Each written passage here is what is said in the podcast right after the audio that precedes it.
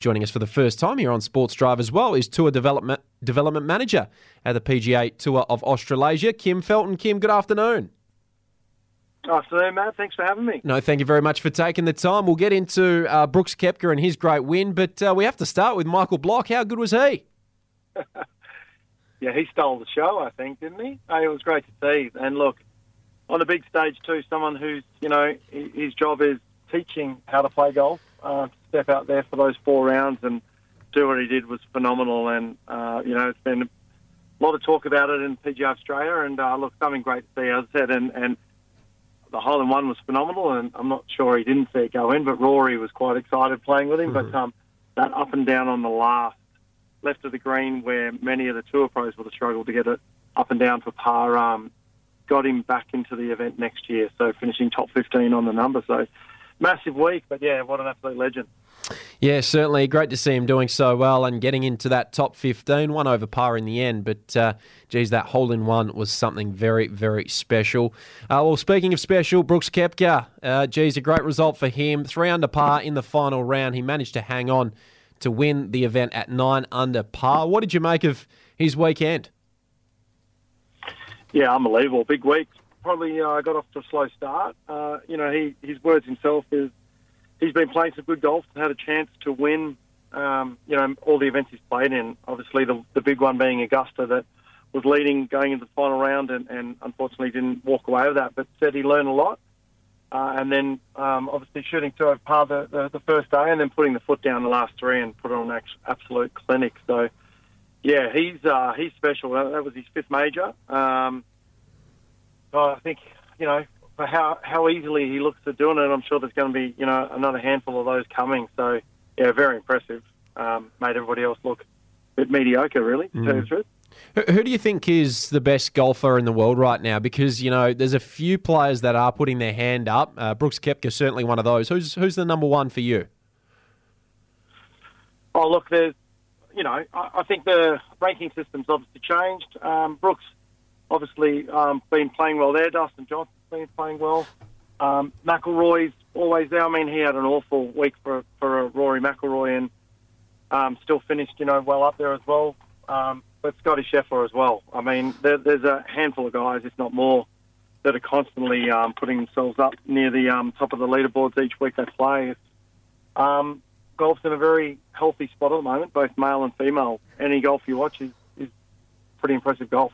Yeah, it certainly is, um, and uh, good to see from an Australian perspective. We had some some players there and abouts. Cam Davis tying for for fourth overall. Cam Smith tied for ninth. Minwoo Lee tied for 18th. So uh, a few players in the top 20 from an Australian perspective. What did you, you make of those Aussies, firstly? Yeah, well, both Cam shooting 65 on Sunday was nice for him. Um, obviously, Cam Davis securing his master spot next year. I'm sure he'll he'll go on to win again, but it's always nice knowing you're, you're moving into the, the Masters the following year with his top five finish. And then Cam Smith, I mean, he, he wasn't even around really the whole week, and then just throws in a little five under par to um, you know finish top ten and, and, go from there. So yeah, great work from both of them. But I think Min Woo was a, a great story. I know he uh, his second round got him back into it, um, back to even par, and then and only shot one over both Saturday and Sunday, and, and probably wasn't around, you know, having a chance to win. But um, big big effort for him. It actually got him special um, temporary membership now on the PGA Tour, and now has the opportunity to to play more events, earn FedEx Cup points and then secure his playing rights um, for next year. So, look, although the finish of um, I think T18 that he finished in wasn't what Min would be looking for, he's a he's a big stage player and thinks he, he can uh, definitely win those events, and, and no doubt he can. Um, I think ticking that box for him now, he can at least um, focus on what he needs to do moving forward, and I'm sure he'll have a big finish to the year. So the Australians did well. Um, I, I don't think they were at a point where they were looking to win, but definitely, uh, well, Adam Scott the first day did, but um, definitely hung around and put in some some pretty impressive um, results. Minwoo Lee, he's always there and abouts right now, but how long in your eyes before he really starts to become a threat and do that at a consistent rate? Yeah, I mean he he's bouncing in and out of that top fifty spot, you know, over the last year and a half, two years.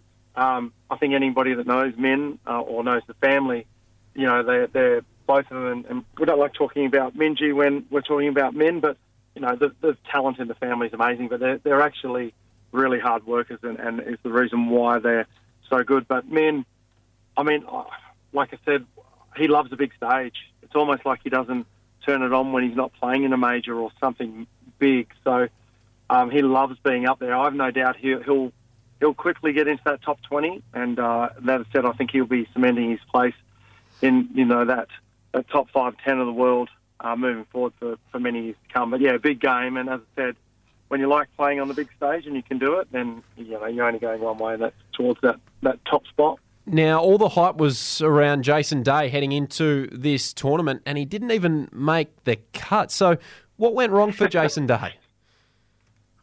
Look, I think the emotions from from the week before winning in, in Texas was, was massive. You know, he's been around a long time now, five years since his last win. He's had issues with back, um, injuries all around, really.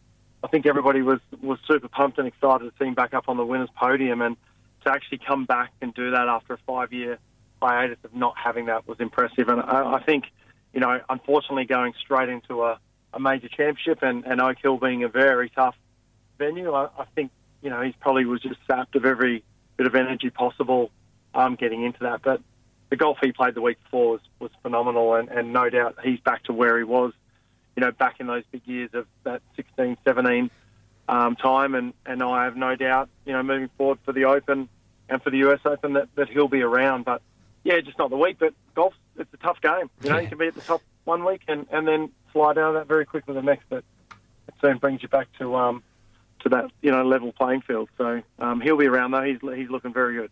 Which major suits him the best?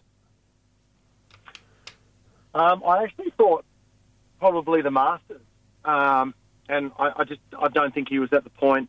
He was very close. He, he played okay. Um, played okay. They're obviously working his way back into it, but um, I, I, see the Masters. Um, Jason's a ball striker. Um, loves getting creative, and yeah, I, and I think his putting's probably the best. If it's not the best, he's in the top three on, on tour. So um, you've got to punch a ball well around Augusta, and, and I think you know he's been up there before and um, been unlucky not to win it. Um, I think he'll be there again, but that's the one. But yeah, I mean these guys on their day can win any event, so let's hope they're all around at the final two majors, not just Jace, but all the Australians.